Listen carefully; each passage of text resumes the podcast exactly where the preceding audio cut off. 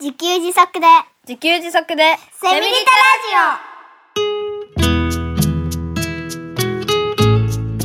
この番組はパーマカルチャー研究所の三栗祐樹が自給自足で幸せなセミリタイヤ生活を送る知恵をお届けします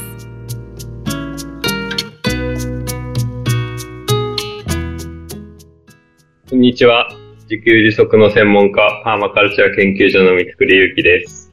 こんにちは。進行役の生きみえです。三つくりさん、今回もよろしくお願いいたします。よろしくお願いします。さて、三つくりさん、今回ははいリモートでお送りしてますね。はい、そうですね。私、なんと今回はですね、三重県の名張市というところにお邪魔しており ます。はーい。本当にいろんなところに行かれて、 今回三重県ということで、ははい。あの、三重県にいらっしゃるゲストの方に今回お越しいただいております。はい。今回はですね、フリーのテレビディレクターとして働きながら、共生農法に取り組んでいる、半分農業、半分ディレクターの反応ハンディ生活を送っていらっしゃる森哲也さんにお越しいただきました。どうぞよろしくお願いいたします。あよろしくお願いします。いいんですか僕なんか。 ね、あの、三重県名張市在住の森哲也と申します。皆さんから森哲さんなんて呼ばれてるんで、今日は森哲さんと呼んでいただければと思います。よろしくお願いします。よろしくお願いいたします。はいよろしくお願いしパチますパチパチパチわーはい、森哲さん、この度はお越しいただいてありがとうございま本す。当光栄です。いつもヘビーリスナーとして聞いております。そうなんですよね。そう。実は、あの、森哲さんは、あの、めっちゃ聞いてますよって、あの、沖縄合宿にね、来ていただいた時そうに、でいや聞きまくってますよって言ってくださって、あーえー、そうだったんですかなんていう話をしえて、で、その時にもね、なんか、森哲さんゲストどうですかっていう話をね、してて、今回実現したという感じなんですよね、ね。まさか本当になると思いませんでした。ということで、森哲さんはですね、あの、パーマカルチャーオンラインスクールのスクール生さんでもいらっしゃるんですけれども、ーはい。パーマカルチャースクールはですね、2019年の2月に開始したんですよね。うん。うんで、えっと、森哲さん入っていただいたのは、同じ年の2019年9月なんですよ。おー。ね、現在おかげさまでですね、スクールは4年以上続いてまして、はい。 10人以上入ってくださっているんですけど、ね、 50 50人。すすごいですね、ありがとうございます。で、なんですけど、森哲さんは5人目なんですよ。あ、早いですね。そうそうえーもう、もう本当初期のメンバーさんで、あら。あうーでですね、あのー一番なんか脳に詳しい方いやいやそうが入ってこられたなと。で、あのね、僕パーマカルチャーって言いながら脳はそんなに詳しくない方な ので、それでなんか森哲さんに聞けば全部わかるんじゃない かなっていう感じで、あの、スクールの中でもですね、脳とか自然の話でわかんなかったら、とりあえずみんな森哲さんに聞けばいいみたいな。 えーね。尖った脳なんでね。 い 普通のことはなかなかわからないんですけど。いやいやはういわありがとうございますだから今日はそんなお話をね、お聞きできればなと思って、はいあの、ゲストにしていただきました。ありがとうございますお願いします。お願いお願いいたします。心強いですね。そうなんですよ。ちょっとハードル上げるのやめてもらっていいですか いや、でもこれからも、じっくりとお話しいただきますが、あの、森哲さんはフリーのテレビディレクターとして働きながら、共生農法に取り組んでいるということで、この共生農法って聞いたことがないという方もいらっしゃると思うんですけれども、どんな農法なんでしょうか まず、共生農法、どんな漢字を書きますかというとですね、はい。あの、協力して生きる農法というふうに書きます。協力うん。して生きるですね。で、何と協力して生きるかっていうことなんですけど、これはね、もう自然の生態システム全部なんですね。おー前回の命全部と共存して、協力して活用するという農法です。で、どういうことかっていうと、まあ特徴的なのはですね、まあ、野菜だけではなくて、果樹ですとかうん、ハーブ、あと山菜、まあそういう有用植物と呼ばれるものをですね、畑内にぐちゃっとこう密生混成させるんですよ。ほうほうほ普通の観光農法だと、まあ一列にこう、綺麗にトントントントンとキャベツならキャベツだけが並んでますよね。うはい、はい。そういうことではなくて、一つの畝の中にもう20種類とか30種類とかっていうのがぐちゃぐちゃぐちゃっといろんな姿でまとまってですね、は育てるんですね。だから、私やってるところが一旦の畑なんですけど、はい一旦。一旦の畑の中で年間150種類、へこのえ。ぐらいの、はい、有用植物を導入してます。はあ。はい。ちょっと想像つきづらいですかね。うーん。そうです。なんかちょっとも森みたいになっちゃってるってことですかそうです、そうです、そうです、そうです。あの本当にねうん。いうね、あの、そのために三重県に来たんですけど、現地をね、ああ、あの、ジャングルでしたね。ええ畑というよりジャングル。だからね、畑って畑じゃないですか。はい。木があるんですよね。木と一緒に野菜を植えてて、木がまあそれなりの高さになってるんで、はい。あの、なんかね、畑に入ってくっていうか、ジャングルに入ってって、なんかいろんなものを探す、作物探す感じなんですよね。めっちゃ面白いで す。ねえ、なんか楽しそうですね。はええい。なんで、こんな、じゃあジャングルな状態にするのかっていうことなんですけど、これは、まあ、その密生混生が自然界では当たり前の姿だからなんですね。おー。はい。。じゃあちょっとイキさんに一つご質問させていただきます。はい。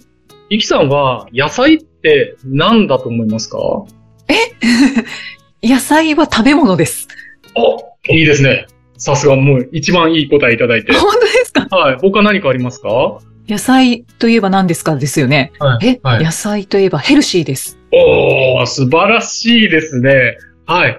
大体、皆さん、野菜は食べ物ですっていう風に答えていただくんですよ。はい。ではもう一つだけじゃあ視点を加えるとするとですね、野菜って、うんこれは当たり前のことですよ。野菜って植物なんですよね。ああ、そうですね。はい。はい。食べ物である前に、一つの生命、うんまあ、生き物であるということを、まあ、感じてもらうのがまず、共生のこの入り口なんですね。あーで植物だという視点からすると、その彼らが一番生き生きとしてる場所はどこか。はい。それは野山なんですよ。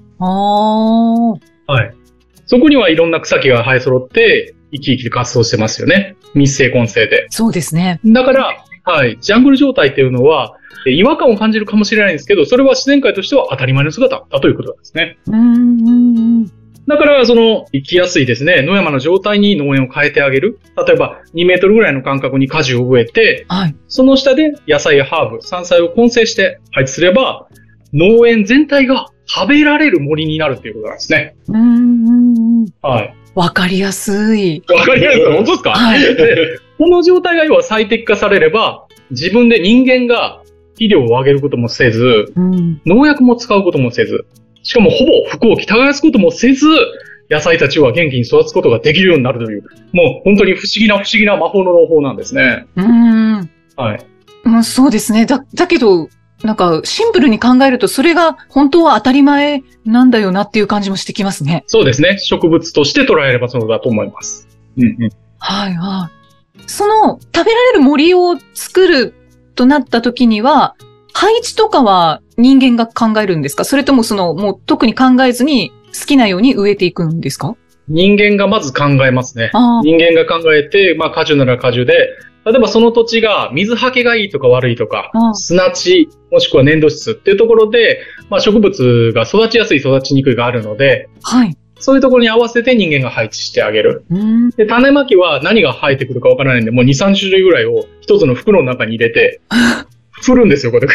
シェイクして。でそこからパパパパパパパパッと種まいて。ええはい。で、そこでこの子が育ちやすいんかな、あ、この子ちょっとまだここはダメなんだな、みたいなことを確かめながら、まあ実験していくっていうのが一つのわあ、寄せの方のやり方ですね。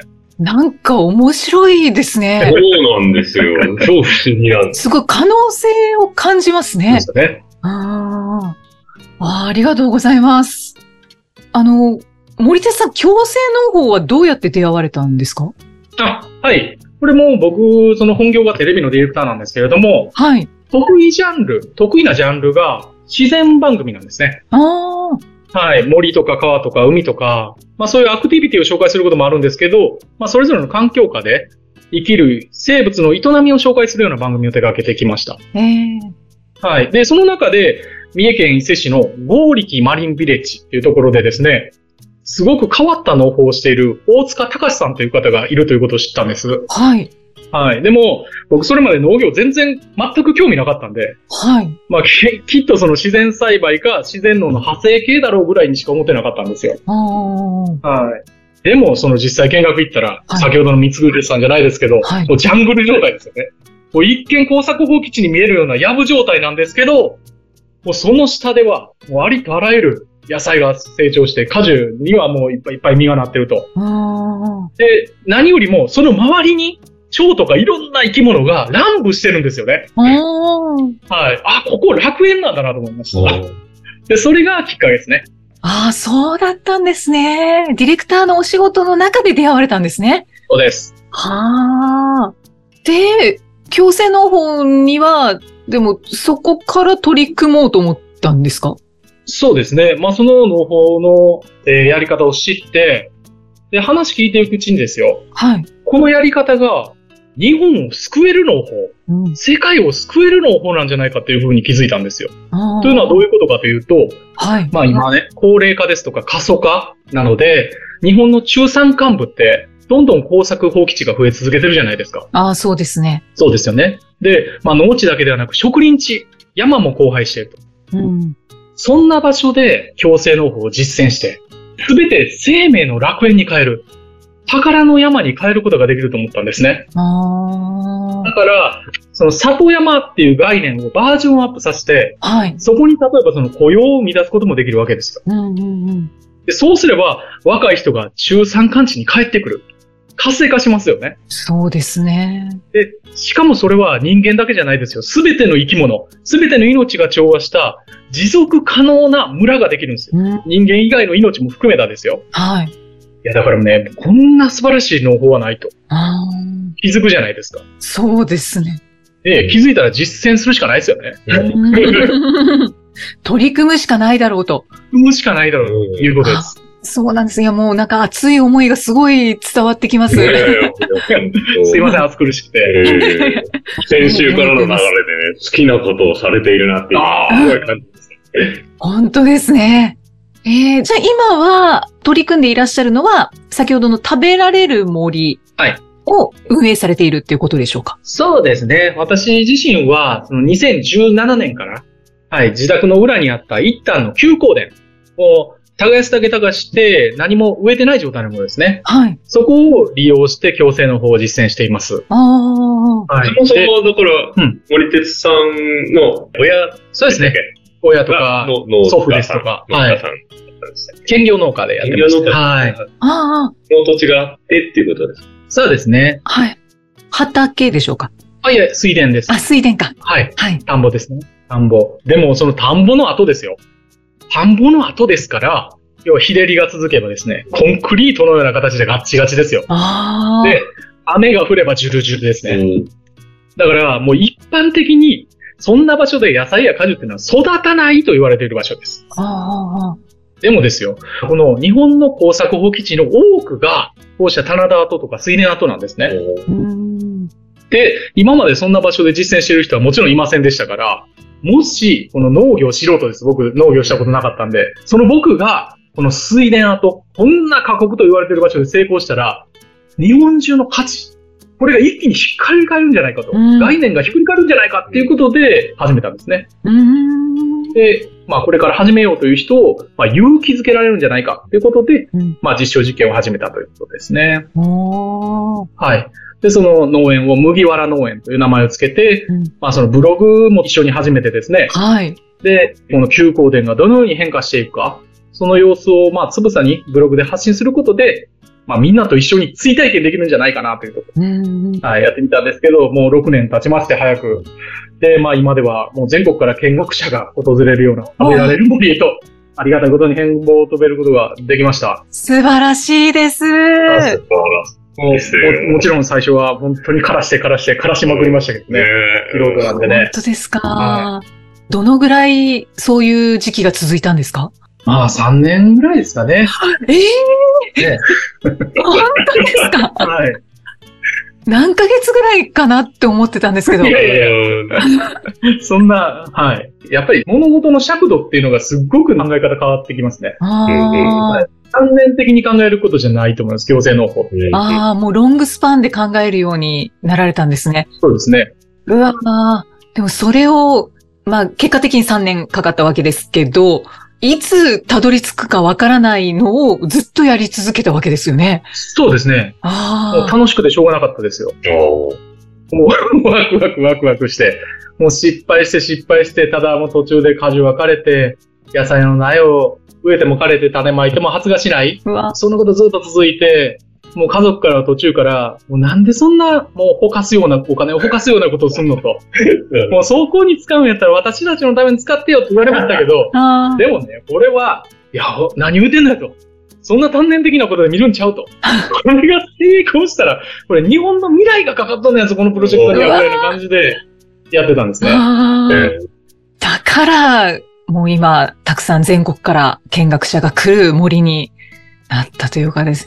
いや、ね本当に、暑いええ暑い、暑いんですよ。暑いですそう残暑えが、え残暑そうそう。が。なんですよ違う違う違う、森哲さんがです。で、なんか、なんかね、あの、まあ、最初ね、強制の方は素晴らしいって、ももちろん素晴らしいんですけど、今、失敗のお話も伺って、でね、あの、まあ、こういう説明聞くとやってみたいなと思う人がいっぱいうんいると思うんですよね。はい。ね、パーマカルチャースクールの中でも結構流行ってて。あ、そうなんですね。 結構、そうそうそう結構やってる人もいえてーですね。で、うん。なんですけど、こう、こういうね、まあ、まあ、自然農法っていうか、まあ、いろんな農法ってあって、で、チャレンジすると、まあ、よく失敗するっていうので聞くので、野菜が雑草に負けてしまうとか、虫食いにやられるとか、でできたけど、ものすごいちっちゃい野菜なんだけど、みたいなね。うんということってよくあるんですけど、強制農法にね、チャレンジした人の中で、こうよくある失敗とか、あとなんかそれに対する対処、対処法っていうか考え方なのかもしれないですけど、そういうのをちょっと森哲さんに伺いたいんですけど、いかがですかはい。まあ、先雑草の話、まあ一番多いですよね。うん雑草がどういうふうにうん。で、やっぱり、じゃあ、そもそもの考え方なんですけど、まあ、野菜も野草の一つだということですよね。ほうほうほううん植物として考えれば、ほぼ一緒だと。だとすると、その雑草と呼ばれている、その土地で生えている野草は、もうその土地で何十年何百年と生をつないできた先駆者たちなわけじゃないですか。うんうんで、で、その土地の風土にも完璧に循化してるんですよ。で、そこにですよ。はもう全然海外の種とか、 はい全然違うところの一元産の野菜が、ほうほう一緒にじゃあスタートしますっつってうん、勝てますかほうほう勝てるわけないですよね。そうですね。だから、そのために、じゃあ草に覆われて隠れるようであれば、草丈を野菜よりもちょっと低くしてあげましょうと。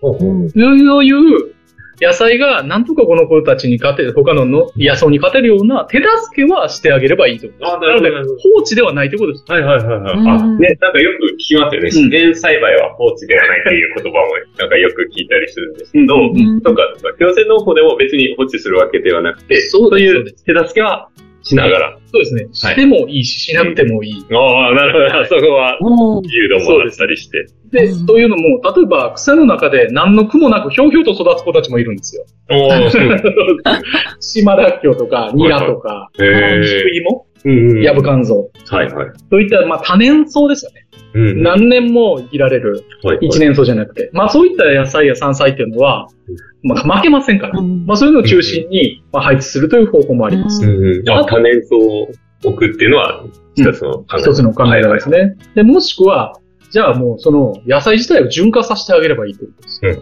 順だか化、ら順化っていうのは、順化っていうのは慣れる。慣れる。土地に順応させてあげる。順応させる。はい。そうすると、種取りをしてあげればいいんですね。ほうほうほうほう。野菜の種取り。全部食べずに、ちゃんと植物としての役割を全うさせてあげるう。んそうすればうん、何年も続けて、その野菜がその土地に馴染んでいくわけですよ。だから、自分の農園に合う、その風土に適した野菜っていうのが、だんだんだんだんできてくると。それは野菜と、その雑草にも負けないような強い、その土地ならではの野菜が生まれてくるということですね。うんなうんなんかね、あの自然農法とか、まあこういう農法で、よく種取りって聞くんですよね。うんうん。なんかちょっと種取りをする意味って、なんか簡単に教えてもらってもいいですかなのでまあ、今、うん教えてもらったと思うんですけ ど、うん、その順応する。はいはいうんうん。人間ははい情報ってどこに溜め込みますかえ、農法。脳ですよね。はいはいはい。植物はあ、それが種ってことですかそうなんですよ。うんあれね、植物は脳がないんで、その情報っていうのは、すべて次の子孫にも残すためには、口では伝えられませんからうん、種の中に全部情報を詰め込むんですね。はい。だから、僕が種取りしてる、例えばキャベツなら、うんあ、大根にしましょうか。は大根なら、もう、この一年めちゃめちゃ過酷やったよと。土こんな硬かったんや、この夏の間。全然雨降らへんねん。うん。でも、これを知ってるか知らんかはで、いはい。随分変わってくるよと。だかはいら、親からの手紙なんです。手紙を一緒に棚の中に入れてくれてるんですね。はいはい。だ から手紙が初めにあったら、あ、そういう場所なんや。じゃあこういう心構えしとこうっていうふうに、うん次の種の中の命を感じるわけです。はいはい。あーだからその手紙を、じゃあね、それが、えー読んで次育ちました。うんうん。で、その子は、こうこうお父さんから聞いてたけど、やっぱりこうやった。でも、最近はこうだよね、みたいな感じで情報っていうのはどんどんアップデートされていくんです。おー。そういうことは、その情報がアップデートされていくと、うんその土地にどんどん馴染んでいくっていうことですね。おうー。ーん。だから種取りした方が育ちやすいですよってことです。おー。いや、そうなん だって。うん順応していくんですね。うん。だからや野草じゃなくて雑草か雑草と言われる草はそれが何百年も続いてるそうかですら、だから強いですよね。うん、強い。そうそうそう。そうかそうか完。璧に順応してる。うんうんうん。これ面白いことに、本当に野菜ね、どんどん大きくなっていきます。そうですよね。そうそうそう初そめう。は森哲さんのブログ見てると、そうそうそう大きくなってるっていうね。そう小あー指小指大ぐらいだった大根が、うん。だんだんもう手手のひらになって、うんもう両手で抱えるぐらいになって、はいはい本。当に、はい。あ、これ順応してるなって、こんな単年で、こうんの成果が出ると思わなかったんで、僕もびっくりするんですうよ。ん。はいそっかそっか。あの、6年目そうですでしたっけはい。うん彼らはすっごい正直。いや嘘つかないから大好き。えーななるほど。ああ、わかりました。あ、そうか。そうか。だから種取りも重要なんですよね。そう、すごいね、あの、森哲さん種取りを重視してるっていう様子が、まあ、ブログからもいろいろ伝わってくるんですけど、ちょっともう一つ伺いたいことがあって、まあ、一般的にね、野菜を育てるには、まあ、特に観光の放送かなと思うんですけど、虫がつかないように農薬を使い、で、野菜を大きくするのに肥料を使うと。うんで、これは僕もね、やってみて、自分でやってみても、 もうすぐ虫食いでやられるし、あの、肥料使うと使わないでは全然違うという実感あるんですよね。うんという前提がある中、養成農法ではですね、まあ、肥料農薬を全く使わないと聞くので、まあ、これがどうしてそれらを使わなくていいのかということをちょっと教えてもらえますか。めちゃめちゃいい質問ですよね。わ それやっぱりやっぱりこれ一番の本質なんです ほうよ。ほうほこれがもう、自然界のシステム。う。はい。これを活用すれば必要がなくなるっていうことなんですけど、じゃあそれについて少しお話しさせてもらいますね。はいはい。でキャベツなら、青虫。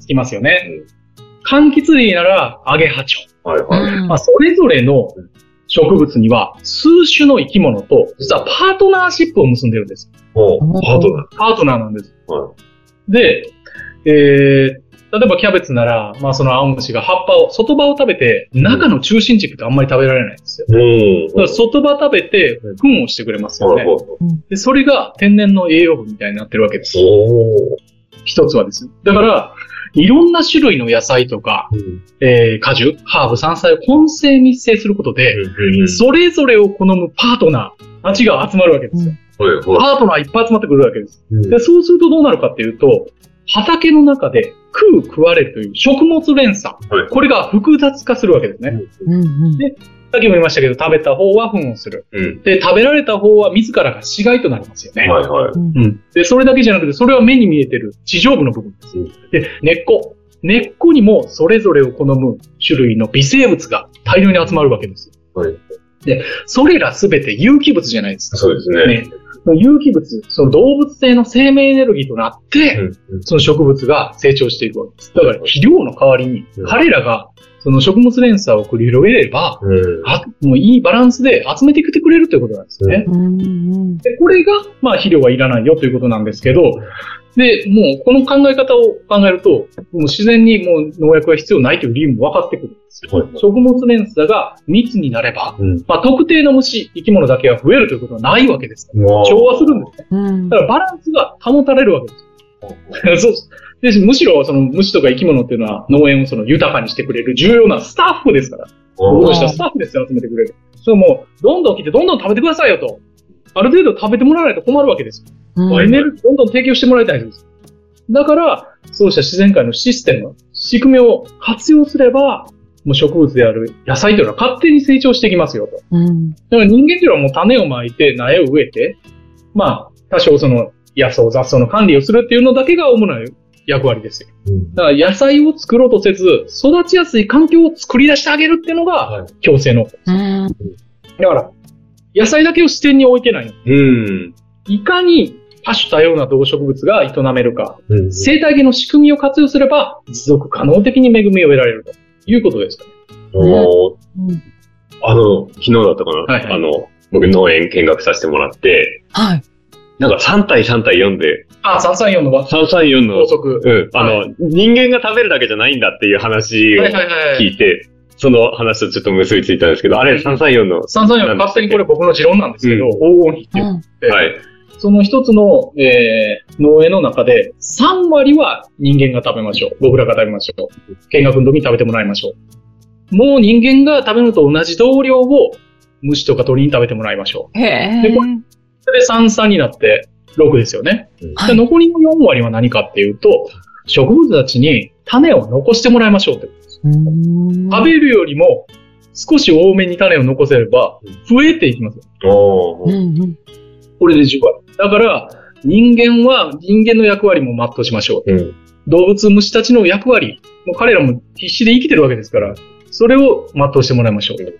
で、植物も種をね、未来につなぐのが役割ですから、みんなの役割を全うしてもらうだけなんですよ。はいはいはい。だから、それで、そうすればどんどんどんどんその3割なんですけど、3割が増えていくんですよ。ああ、なるほどね。はねうん大体背が大きくなっていくだから収量はどんどんどんどん上がっていきますよ。で、だからもう、今まで悪だと。はい発想は敵だよと、めんどくさいよと、虫害虫食べられた鳥来たのもうネットせなあかんわ。そうじゃないですよ。その、その敵だという認識が全部味方に変わるわけです。おもーう敵がいなくなるんですよ。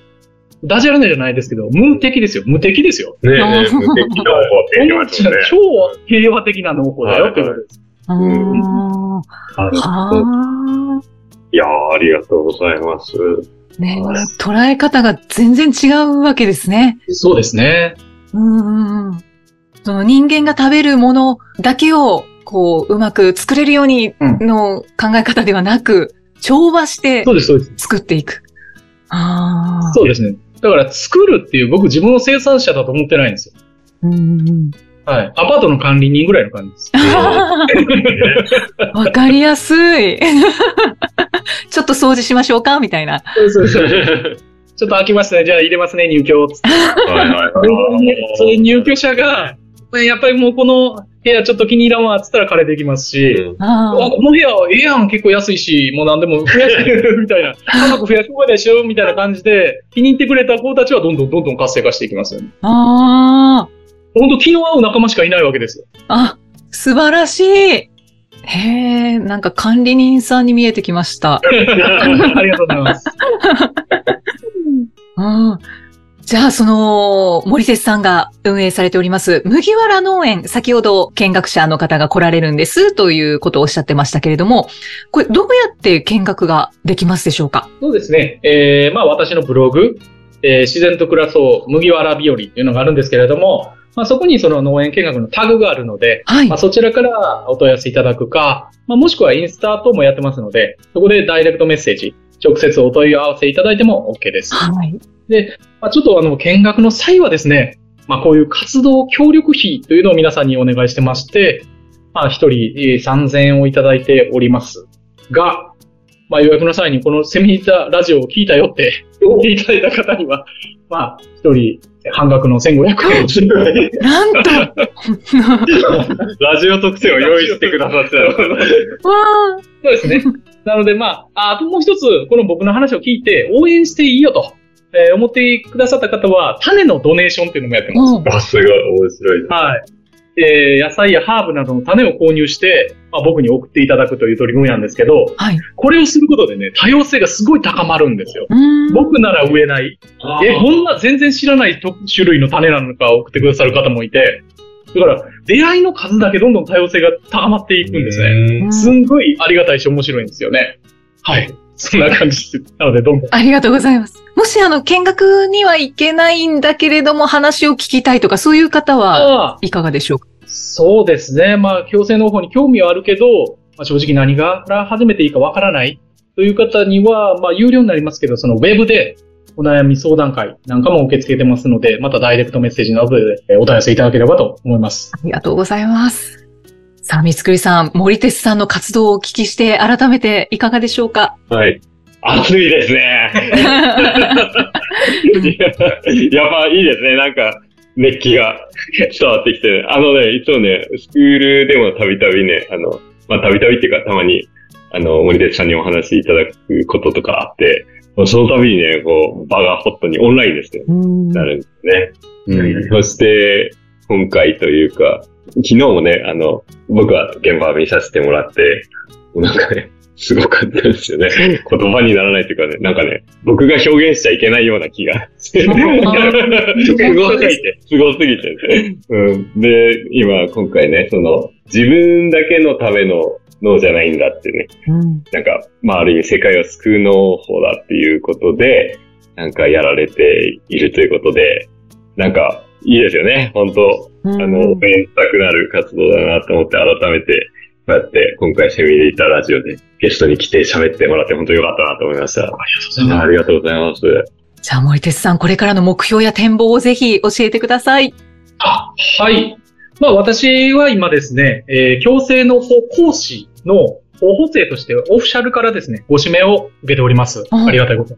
はい。で、現在その7名指名を受けた仲間たちがいるんですけれども、本当にね、それぞれ得意なジャンル様々ですんで、まあだからそれぞれの個性を発揮して、もう本当に強制しながら日本中に食べられる森、生命の楽園を増やしていきたいと思ってます。ああ、はい。